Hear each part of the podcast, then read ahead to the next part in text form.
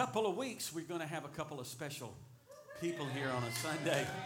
Um, uh, Das from India. He's an apost- he's a, really an apostle. He's a church planter, and they plant churches in the unreached territories of India where it's risking your life to do it. And they've planted so many and, and suffered greatly in doing it, but seen the Lord move so mightily. He will be with us the first Sunday in November that morning. And on that same Sunday that evening, Joe Ewan from Scotland, the, a prophet brother, is going to be with us. You don't want to miss, every time Joe comes, it's just, it's like you got kissed by the Father, right? So we don't want to miss those times. Those are coming up around the corner. So uh, take advantage of all the things that we have available to you, if you will, because uh, we want you to get as encouraged and strengthened as you can possibly get. Now, we have kids going downstairs, so we're going to let them go at this time. Not today? Everybody's upstairs? Oh, great. Excellent. You guys are going to like what I'm preaching today.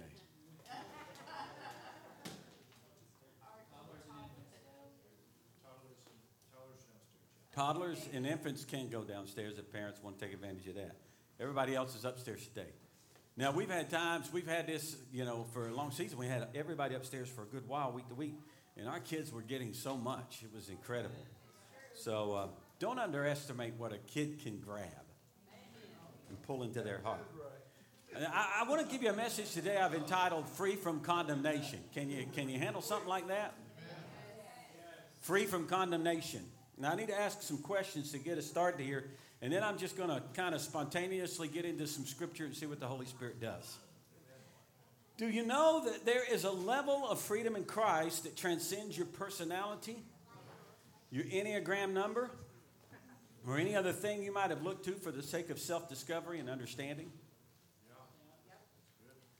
Do you know that it's absolutely 100% possible for you to be totally free of avoidance behavior and condemnation?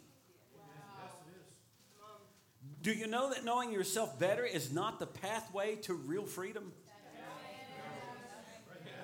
Come on, brother. Preach.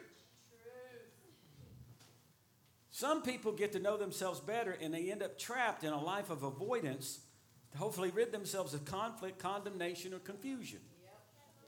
But for all their efforts, they still deal with conflict, condemnation, and confusion. And it can be easy to allow a useful tool to become a means of excuse and therefore a hindrance. When you let useful tools become a way of excuse, they become like a personality test, for instance. When Jesus said, Go and be my witnesses, he didn't say, This is only for the extroverts. He didn't say that.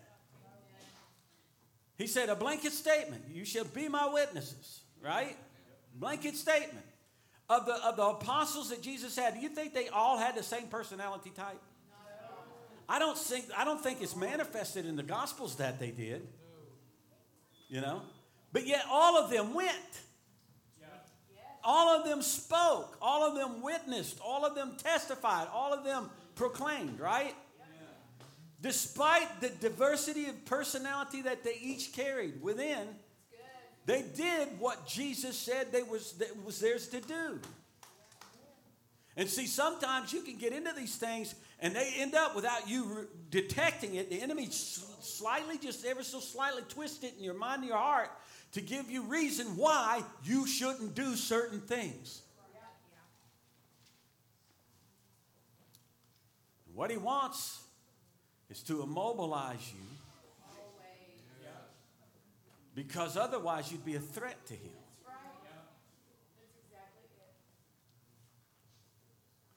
Avoidance is not your source for freedom.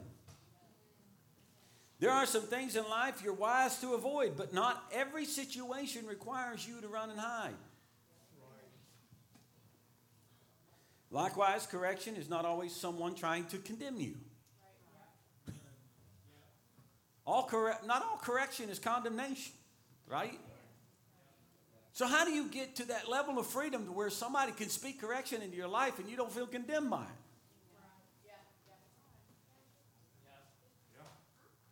You want to know why most people fight against correction? They're insecure. They've not settled certain things in their soul. And as a result, correction feels like I'm hopeless. But the person offering the correction never said they were hopeless. They were just demonstrating that there's something going on here that's a little out of step with who you are. Let's get you in step with who you are. But they can't, oh man, quit, stop condemning me. You know, stop judging me. Come on now.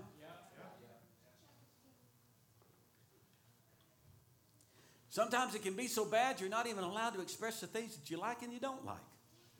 Because if you say what you don't like, the person that's, that's wrestling with whatever thinks that you're condemning them. You, you know what I'm saying? We just had a guest from out of town at our house, and I kept yelling into the kitchen when they were preparing chili. I hope this Texas chili's good because if it's not, I'm going to let you know.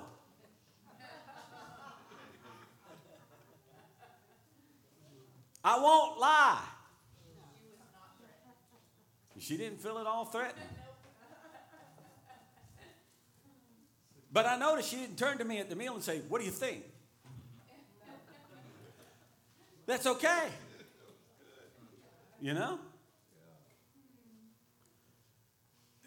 Here in the South, we don't even know how to take Northerners. They're so matter of fact. They didn't say, Oh, bless your heart, or You sweet thing, just let me just share with you a little something. I just love you so much. You know? They just come out and say it. And then you're like, I dare you. You know? Come on. There's a place you can live where none of that affects you. None of it. See, insecurity can turn things that are healthy into something devious and dangerous. And if you let the enemy sow that seed of suspicion in you, Oh man, it, it can go all kinds of different trails on that one. No one has to go through life getting beat up by insecurity. You don't have to live a life of avoiding and running from any type of correction that comes your way just because you think being proven wrong means you're being condemned. You don't have to live that way. Your enemy has commissioned a giant to come after you and challenge you in a way you might be unaccustomed with. You're going to have to make a choice about how you're going to go up against your giant or whether you'll run from, from, from, from him and, and, and try to spend your life paralyzed, avoiding, try, doing your best to stay clear. Let me tell you, it will still find you. It will still find you. And you can't pretend him away as, as though he weren't there in hopes that one day he really will not be there. This is not the child pulling the blanket over their head to escape fear in the night. As if, as long as you're under the blanket, you can't see him.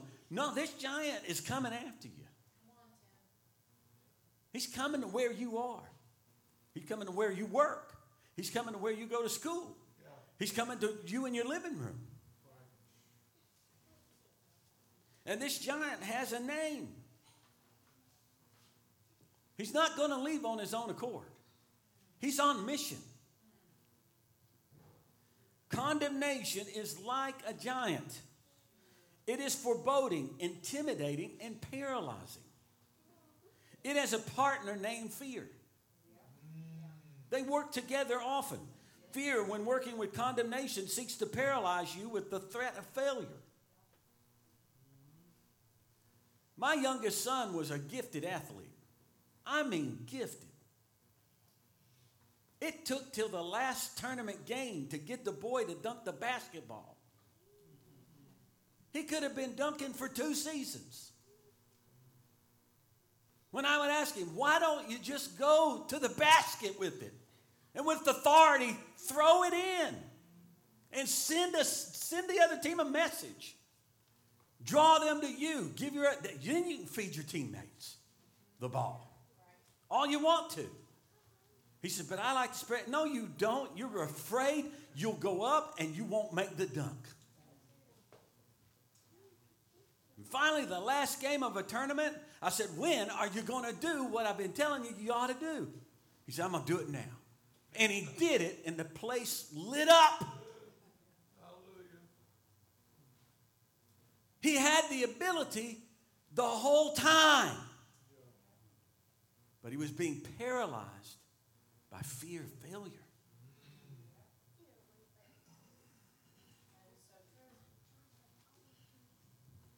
There's a lot of things in this life in my early years that I did not attempt because those were the things that I thought I might fail at.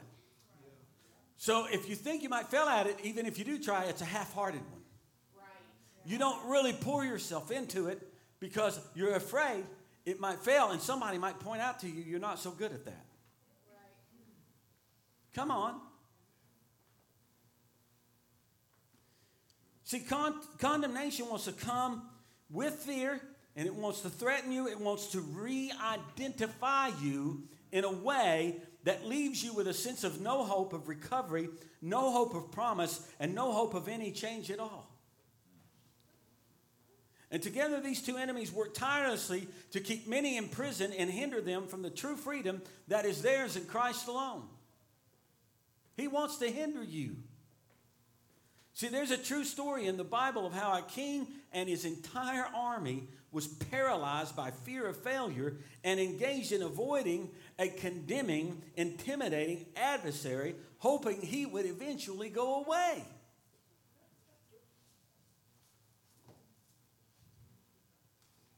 Would you be interested in learning this story?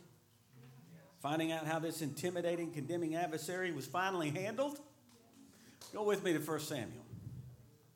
You know I'm not going to get up here and preach without scripture.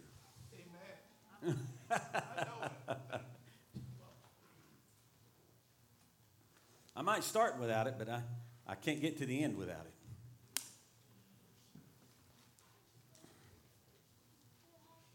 First Samuel 17.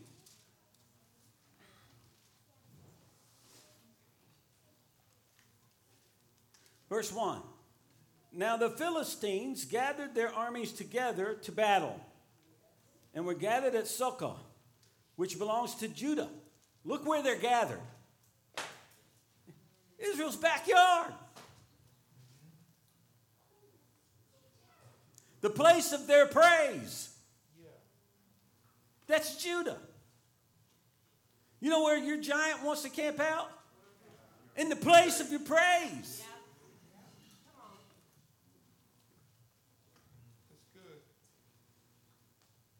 They encamped between Socoh and Azekah in Ephes Dammim. And Saul and the men of Israel were gathered together, and they encamped in the valley of Elah and drew up in battle array against the Philistines. The Philistines stood on a mountain on one side, Israel stood on a mountain on the other side, with a valley between them. And a champion went out from the camp of the Philistines named Goliath by the way, Goliath from Gath, Goliath means giant. Gath means wine press. Goliath also means revealer. So here is this guy from a place called the wine press. What happens to grapes at the wine press? They get crushed. Why? To reveal the content that they possess. So Israel's getting tested here. King Saul is being tested by what? A giant from a place called the winepress, whose name means revealer. He's going to reveal what's really in their hearts. The truth.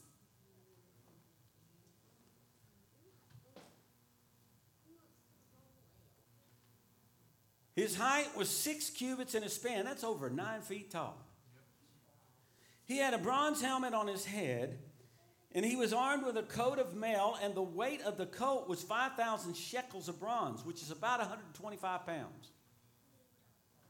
So he had to be a pretty sturdy, stout, big guy to bear that much weight and expect to fight and be nimble, right? He, he had bronze armor on his legs and a bronze javelin between his shoulders, and now the staff of his spear was like a weaver's beam, and his iron spearhead weighed 600 shekels, and his shield bearer went before him. 600 shekels is 15 pounds. That's the weight of his spearhead. This guy was intimidating, man. Then he stood and look at what he does. he stood and he cried out to the armies of Israel and said to them, Why have you come out to line up for battle? Am I not a Philistine?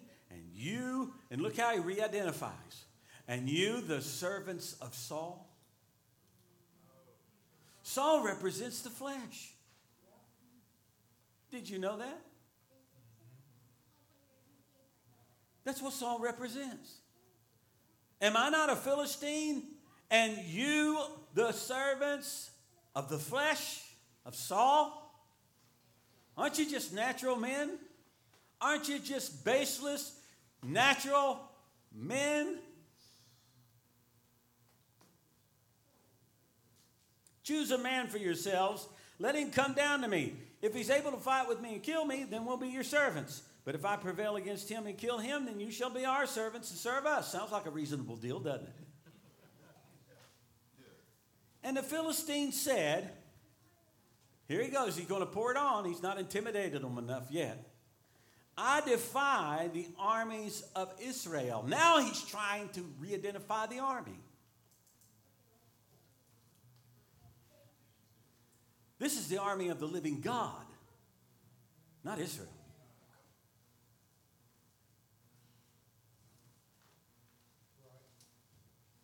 Give me a man that we might fight together.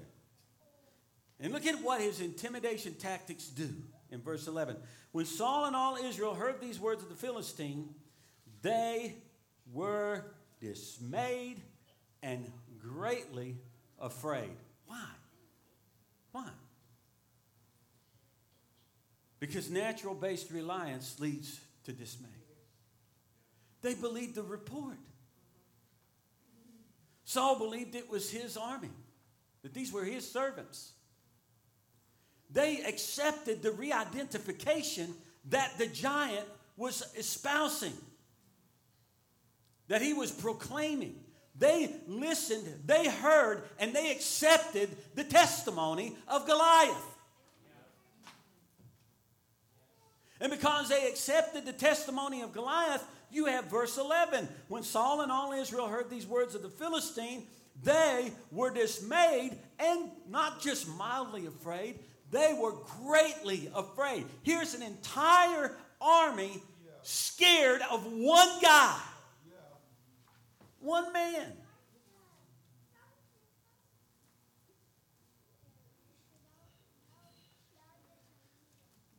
Now, David was a son of an Ephrathite of Bethlehem, Judah, whose name was Jesse, who had eight sons. And the man was old, advanced in years in the days of Saul. Now, why do they put this in the midst of the story?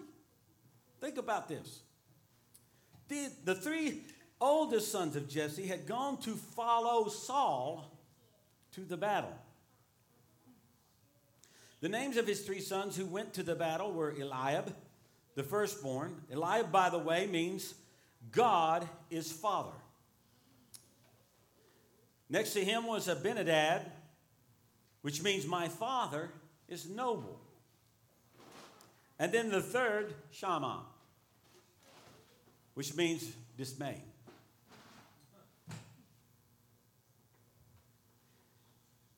Why does God put that in there? Why does he have to mention David's father and David's brothers? What significance to this story does their presence have? They didn't fight Goliath. Think about that for a second. The Holy Spirit doesn't waste anything in Scripture, saints. This is not just a simple historical account. There is revelation to be mined out of this. For those that wish to receive it, it's there. Verse 14 David was the youngest. And look at what the Holy Spirit inserts here. And the three oldest followed Saul.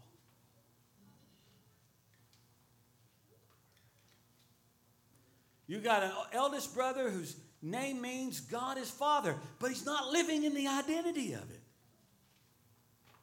The next one, Father is noble, but he's not living in the identity of it. Neither one of them have volunteered to go fight this guy. And then, of course, you don't expect the third one to. His, his name means dismay. appalling.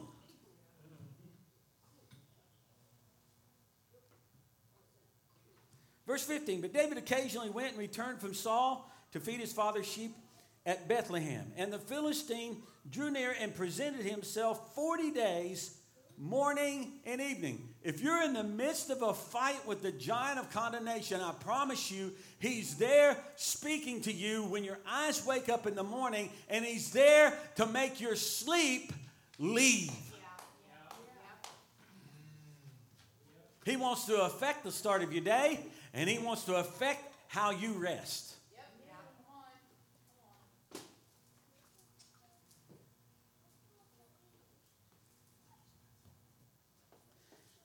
Verse 17 Then Jesse said to his son David, Take now for your brothers an ephah of this dried grain and these ten loaves, and run to your brothers at the camp.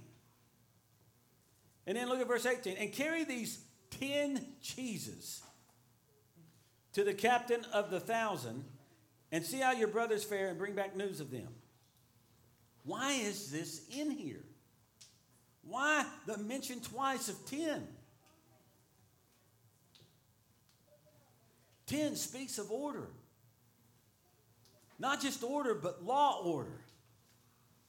In other words, under the law, Israel had promises. If they were faithful to God and looked to God, they had promises they could call on. What are the 10 loaves about? They're encouragement. They're saying, look, here, 10 loaves. 10 loaves represents that we're under God. We're under his leadership. We're under his order. We're under his rule. We're under his reign. We're not just anybody on earth, we're his. Ten cheeses, same thing. But do they minister any encouragement to any of these people they're given to? Not at all. Because the law can't encourage you.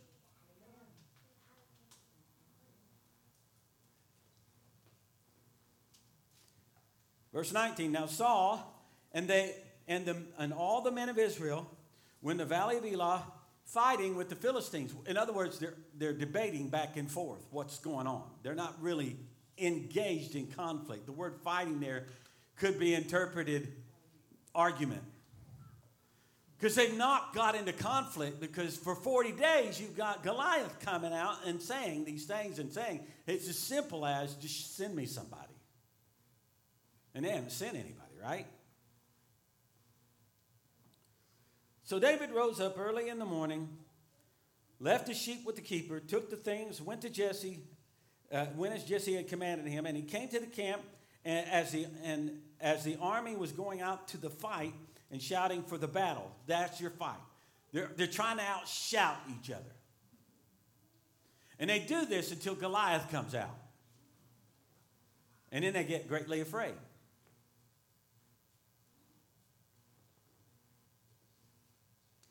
For Israel, verse 21, and the Philistines had drawn up in battle array, army against army. Verse 22, and David left his supplies in the hand of the supply keeper, ran to the army, and came and greeted his brothers. And then as he talked with them, there was the champion, the Philistine of Gath, Goliath, by name, coming up from the armies of the Philistines, and he spoke according to the same words. So David heard them. he heard them.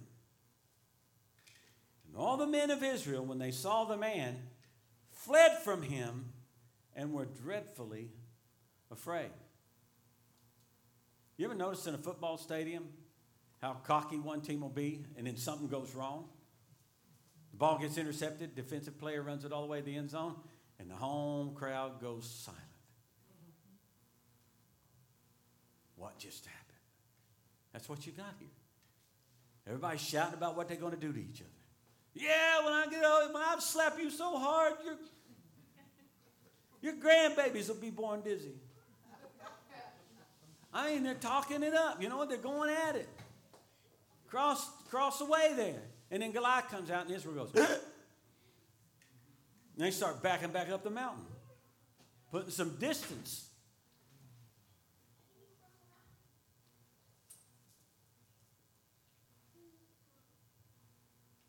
Men of Israel, when they saw the man, fled from him. They were dreadfully afraid.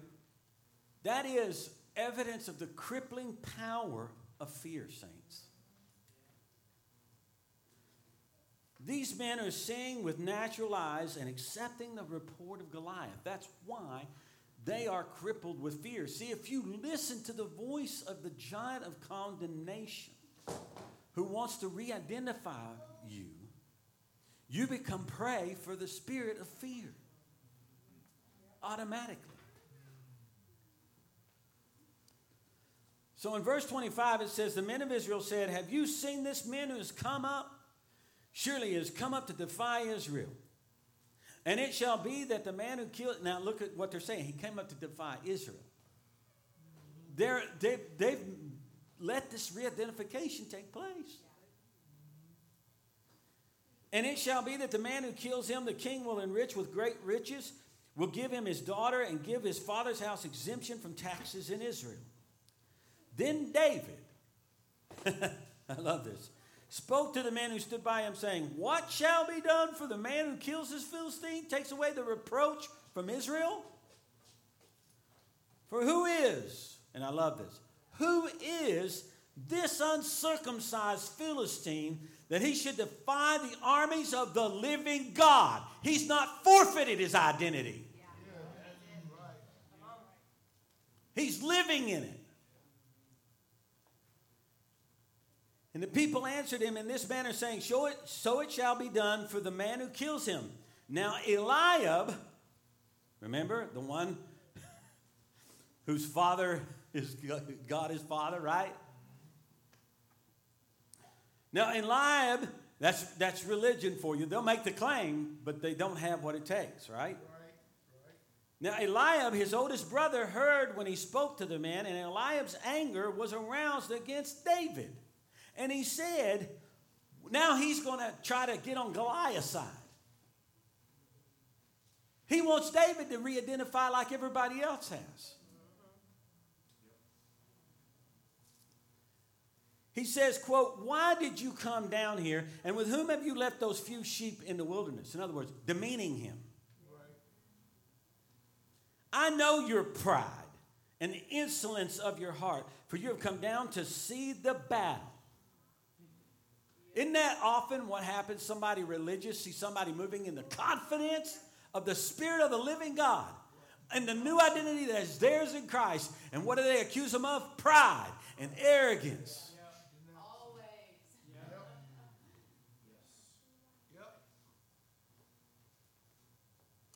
This is what I call elder brother condemnation. You were all together born in sin, and shall you teach us? Remember what the Pharisees said to the blind man who received healing? Verse 29, David's response, I love it. He says, What have I done now? Is there not a cause? He's saying, Can't you see what's playing out here, older brother? Don't you understand what's at stake? Then he turned from his older brother to another and said this, and, and another said the same thing, and these people answered him as the first one did. He didn't quit his cause.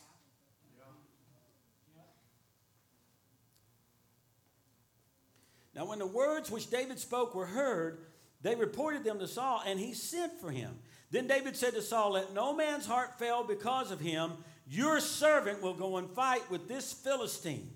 And Saul said to David, you're not able to go up against this. Philistine. Now he's getting a third dose of it. You're not able to go up against this Philistine to fight with him, for you're a youth, and he be a man of war from his youth. But David said to Saul, and here's where the, the, it seems cocky, but he's not. You ready? He says to Saul, Your servant used to keep his father's sheep, and when a lion or a bear came and took a lamb out of the flock, I went out I went out after it and struck it and delivered the lamb from its mouth. And when it arose against me, I caught it by its beard and struck it and killed it.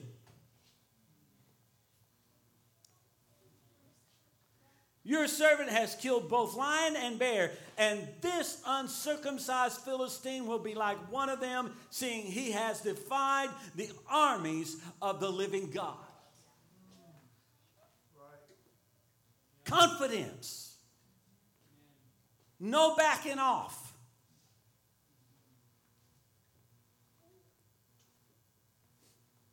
I love verse 37 because it starts with moreover. This is emphasized. Moreover, David said, The Lord who delivered me, now he's letting them know why he defeated the lion and the bear. The Lord who delivered me from the paw of the lion and from the paw of the bear, he will deliver me from the hand of this Philistine. David knows his identity, he knows the source, he knows what's going on. He's discerned the situation. He knows that this, this giant out there hurling these insults are not insults at people, it's defying God Himself. And God's not going to stand for it. He just needs somebody, anybody, to say, I'll go. I'll do it.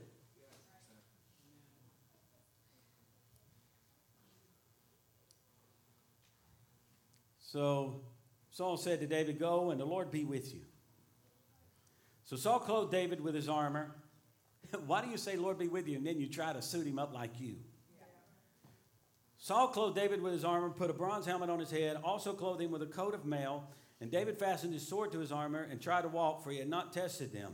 And David said to Saul, I can't even walk in these. I've not tested them. So David took it all off.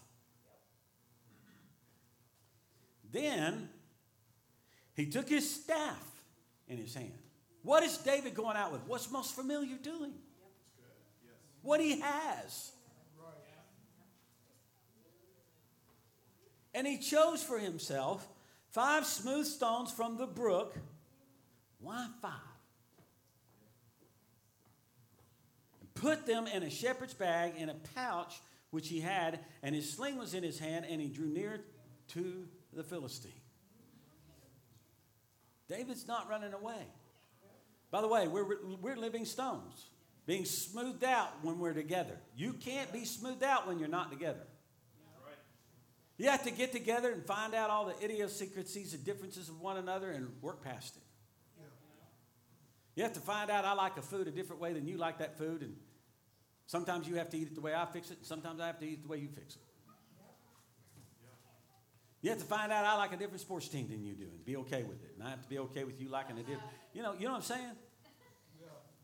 I have to be okay with you if you're an Alabama fan or a Florida fan.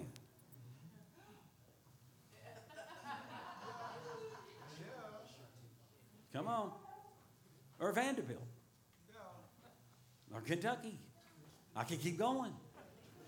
You know? I have to be some of my greatest friends are fans of football teams that are not, you know.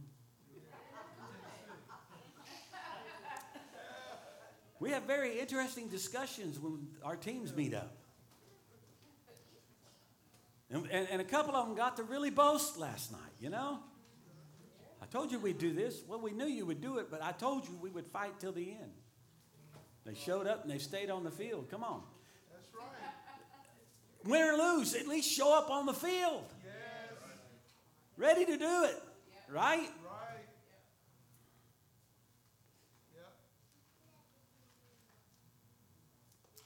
So here's David. He's got five stones in his bag. They're smooth stones. They've been, they've been worked out. Why five? Five, saints, is the number of grace. Don't miss out on the story the Holy Spirit is attempting to say even in the Old Testament scriptures. He's trying to testify that if you're going to defeat the giants in your life, you're going to need the grace of God to do it. Verse 41 So the Philistine came and began drawing near to David. Here they are. They're coming. Boy, both of them are confident, right?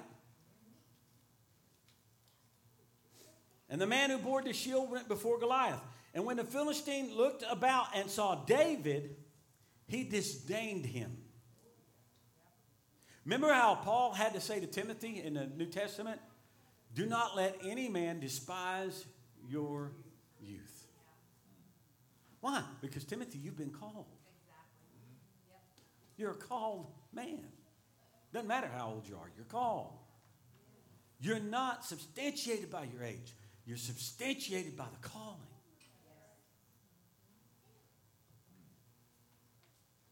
So he saw David, he disdained him, for he was only a youth, ruddy and good looking. So, verse 43 the Philistine said to David, Am I a dog that you come to me with sticks? What he's referring to is shepherd staff. And the Philistine cursed David by his gods. Well, now it's getting really intense. Now he's being cursed. Isn't that what the spirit of condemnation does? Tell you you're coming under a curse for your failure? Verse 44. And the Philistine said to David, Come to me, and I will give your flesh to the birds of the air and the beasts of the field. This is an intimidation tactic. Here's where the spirit of fear is working with the giant of condemnation. You're not going to live through this one. Then David said to the Philistine, You come to me with a sword and a spear, with a javelin, but I come to you in the name of the Lord of hosts, the God of the armies of Israel, whom you have defied. This day the Lord will deliver you into my hand, and I will strike you and take your head from you. You know what he's saying? I'm going to silence your stupidity and nonsense. You're not going to be speaking after today. We're putting an end to this.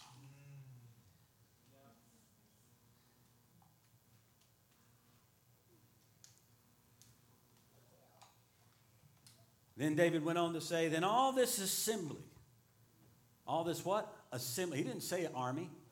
He chose a word here that's pertinent. This is God's people gathered. Yeah, it's an army arrayed in battle, but this is God's people gathered, and they're not believing the right thing about God. And it needs to be rectified. So David says, Then all the assembly shall know that the Lord does not save with sword and spear, for the battle is the Lord's, and he will give you into our hands. And so it was when the Philistine arose and came and drew near to meet David that David hurried and ran toward the army to meet the Philistine. And then David put his hand in his bag, took out a stone, and, and he slung it and struck the Philistine in his forehead so that the stone sank into his forehead and he fell to the face on his face to the earth. So David prevailed over the Philistine with a sling and a stone and struck the Philistine and killed him. But there was no sword in the hand of David. What's he trying to say? Grace wins every time. The enemy cannot overcome the grace of God.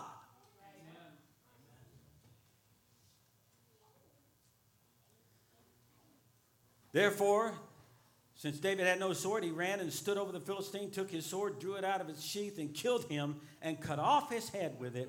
And when the Philistines saw that their champion was dead, they fled. Now the men of Israel and Judah arose and shouted and pursued the Philistines as far as the entrance of the valley and to the gates of Ekron. And the wounded of the Philistines fell along the road to Shaaraim, eh, even as far as Gath and Ekron. And the children of Israel returned from chasing the Philistines and they plundered their tents. And what should we withdraw out of this for application? One person truly moving in grace on mission can embolden an assembly.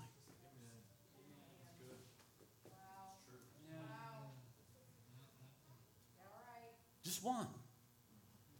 Just one person grasping, understanding, having a revelation of the grace of God, their identity in Christ, and willing to step out and confidently and boldly pursue it without apology, with no shame, can embolden an assembly. See, you can't do this if you've not learned what it means to receive and activate the grace of God in your existence. The grace of God doesn't just get you into the kingdom, the grace of God moves you through the journey of life in the kingdom here on earth. It is the grace of God that carries you. It is the grace of God that empowers you. It is the grace of God that tells you who you are. It is the grace of God that tells you that's who you are, even when in your flesh you haven't behaved like you should. It calls you back to who you are so that you'll get back up on your feet again, knowing the forgiveness of your Father, the loving kindness of your Father, the mercy of your Father, and get back on track again Yes. and get going in the right direction. Hallelujah. Why is this so important? Well, yeah, Jesus defeated his enemies at the cross. But we are his representatives on this earth as his bride, and him being the head. And his enemies still want to skirmish and act like it didn't happen. In a church empowered by the grace of God, has the authority to declare to those enemies, it was done, it was finished, and you're spouting stupidity, and today we're going to cut your head off. So you can't speak anymore. You don't cut the head of the enemy off with a natural sword. You cut the enemy's head off with the sword of the word of the good news of Jesus Christ and what he accomplished and finished at the cross. That's how you cut the enemy's head off. You don't cut his head off by having your act together. You don't have your you don't, you don't cut his head off because you prayed enough this week. You don't cut his head off because you've read enough this week. You cut his head off. Now now if you're praying and you're reading, you're emboldening yourself if you're reading and praying in the right direction. You're not doing it as a religious earning system, but you're doing it as a responsive, loving, relationship born activity in your life. Then you're letting grace fill you, and you're able to cut the head off your enemy with the sword of the good news of Jesus Christ. And when he comes and he tries to say to you, you can agree with him, and I, in my flesh, nothing good. you're absolutely right when you're speaking about my flesh. But I am a child of the living God, Amen. sealed by the Holy Spirit, name written in the book of life in the blood of Jesus Himself. You are messing with the wrong person because you're upsetting my Father.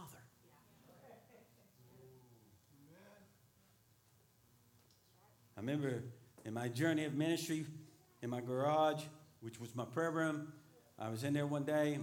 I was praying for names on my board that I had there at the time, and I was, I was trying to really just get a sense that I was really having some, some progress, and I just couldn't. And it was such an intense time, and it was such warfare going on in the church. And I, and I was just battling, battling, battling. And it kept, and even though my garage was lit, it just kept getting darker and darker and darker. And I felt more oppressive, oppressive. And I, and I, ju- I got to where I just almost couldn't get words out. All I could get out was, Jesus, help me. And then, out of nowhere, this revelation washed over me, and the room became bright. And the revelation was, I am mad at my enemy for messing with you. And I'm going to deal with him. And so the next thing that came out of my mouth in my prayer closet was, Now you've done the wrong thing, devil.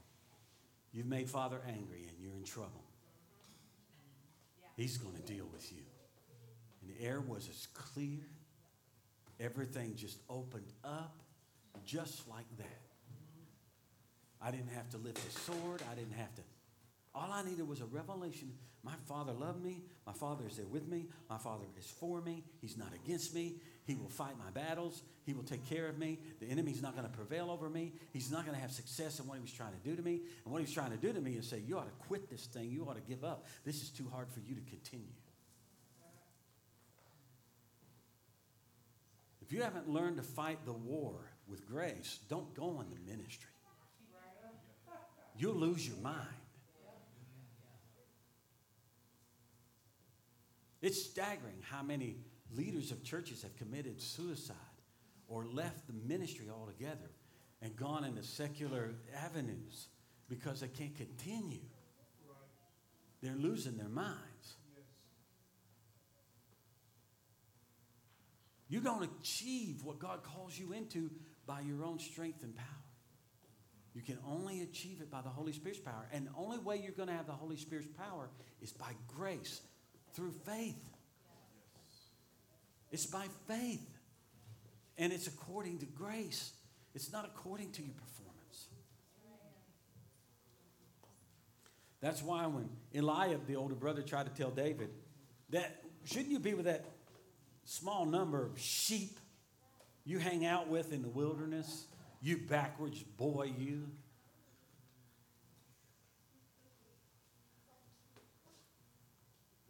Do you know who God says you are?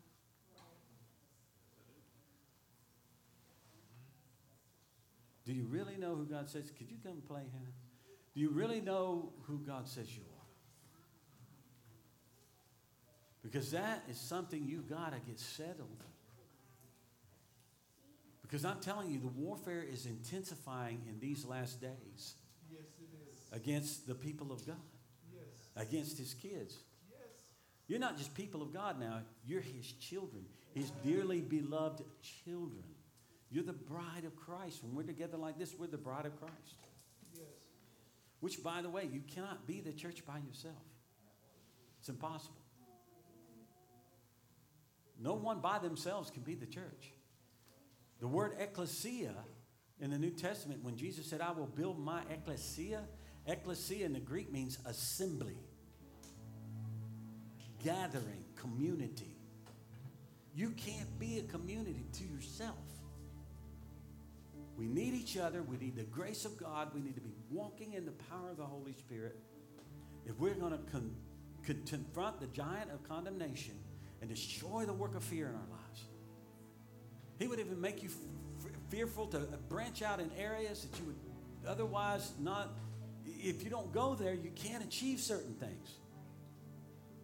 You know, I got challenged about what are you going to do about travel if they if it, they lock it down and say that you can't get on a plane and go to the nations unless you're vaccinated. I said, we'll figure that out when it gets here. Right. But even if I were to put any deadly poisonous thing in my body, it can't hurt me if I'm on mission with God. I'll settle that when the time comes. But for now, I don't, I don't worry about any of it. I don't have time to worry about it. Are you hearing me? There's a lot of crazy stuff going on right now. You've got to know how to navigate it in the wisdom of God. Now, right now, if they came and told me I just have to do the vaccine, I'd say, You've lost your mind. I don't have to do anything.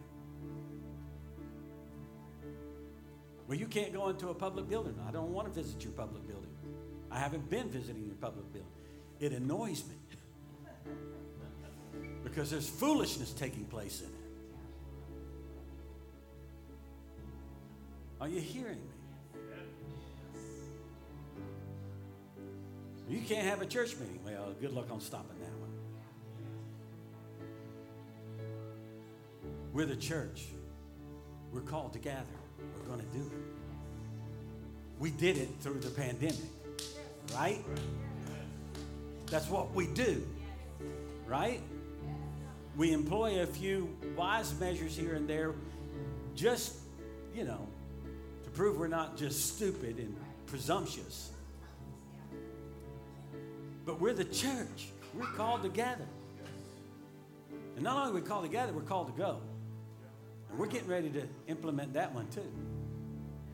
In a more intensified way than we've ever done it. So gear up for that one. Why do I want you bold? Because God's going to call us into some things. Now, maybe you're here this morning, you've been fighting with your giant, you don't feel too successful.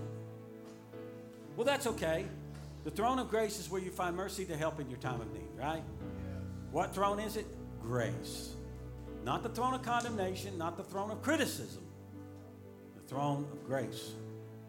So if you're here this morning, you've been in the battle, you've been in the fray, I want you to come. We're going to pray together. We're going to believe that the Holy Spirit is going to empower us today with breakthrough empowerment for us to rise up in who God says we are and to do what God says we can do. Amen? Would you stand to your feet? If you're here today and you've been wrestling, you've been fighting, you've been in the midst of the battle, and you know when you're in the midst of the battle, here's how you can discern it very easily.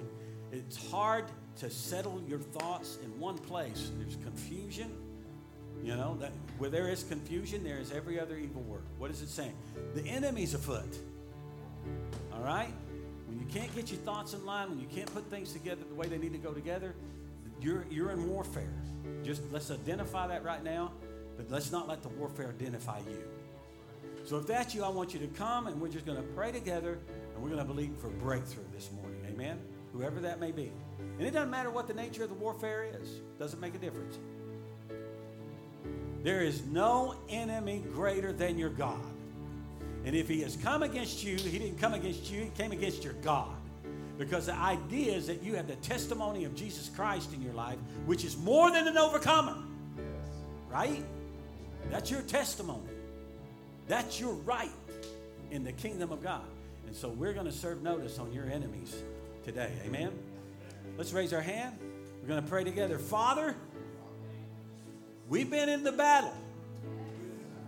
We've been hearing a voice that is not your voice, trying to tell us we're somebody we're not. And we're rejecting that voice right now. We reject the voice of our enemy. And Lord, we tune our ears to hear you.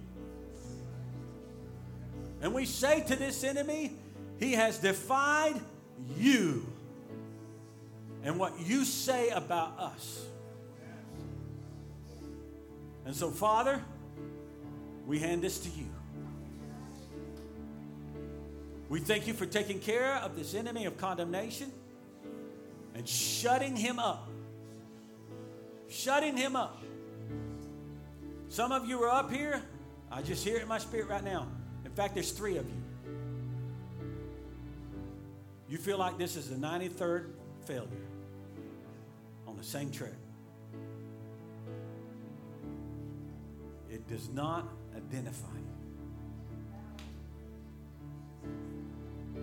You are identified by Christ in you, the hope of glory. And you had been overrun by fear of failure. The Lord would say, Look to Him and live. Look to Him and live. Father, we look to you today. We look to Jesus Christ, who is the author and the finisher of our faith. We look to Him alone. And our confidence is in Him alone and what He did at the cross. And our boast is in the completed work of that cross here today, Father. We say to our enemy, You can accuse us of many things, and in the flesh it would be true. But we say to you, in the spirit, we have been made new. It is not who we are, and we are reckoning that flesh dead here today. And we are saying we are sons and daughters of the living God.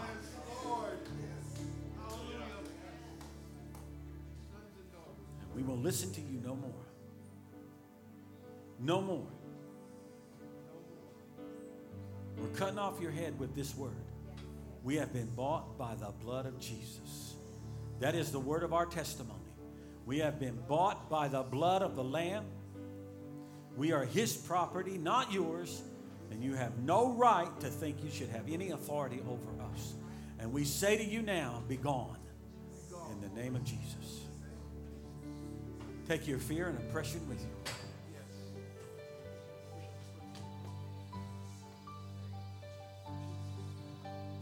Fear be gone. In Jesus' name. In Jesus' name.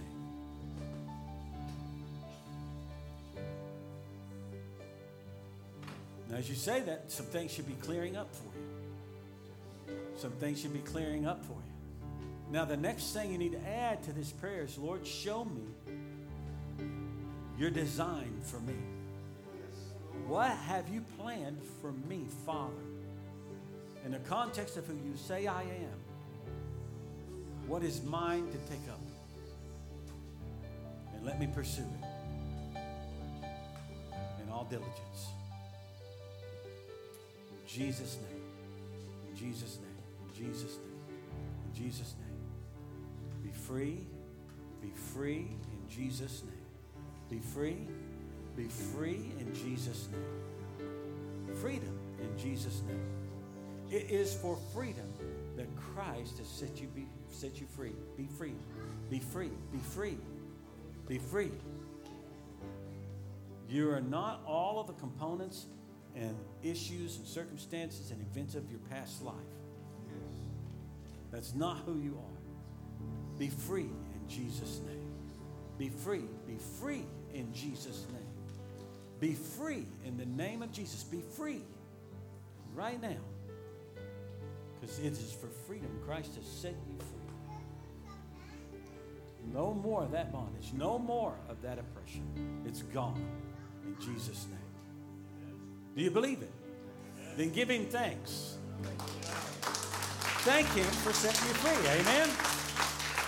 Hallelujah. Hallelujah. Thank you, Jesus. Thank you, Jesus.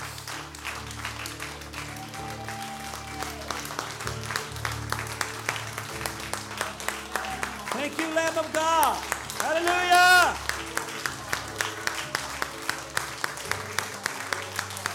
Praise you, Jesus. Praise you, Jesus.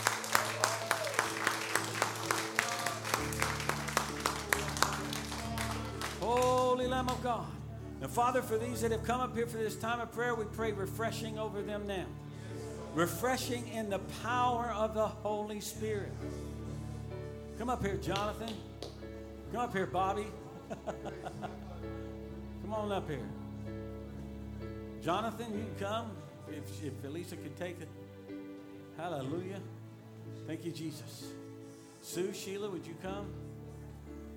Thank you, Lord. We're just going to lay hands on them and just very simply just ask God for refreshing in the Holy Spirit, in the power of the Holy Spirit. Refreshing in the power of the Holy Spirit. Refreshing in the power of the Holy Spirit. Thank you, Lord. Thank you, Lord. Thank you, Lord. Thank you, Lord. Refreshing in the power, Holy Spirit. Holy Spirit. Thank you, Lord. Thank you, Lord. Thank you, Holy Spirit.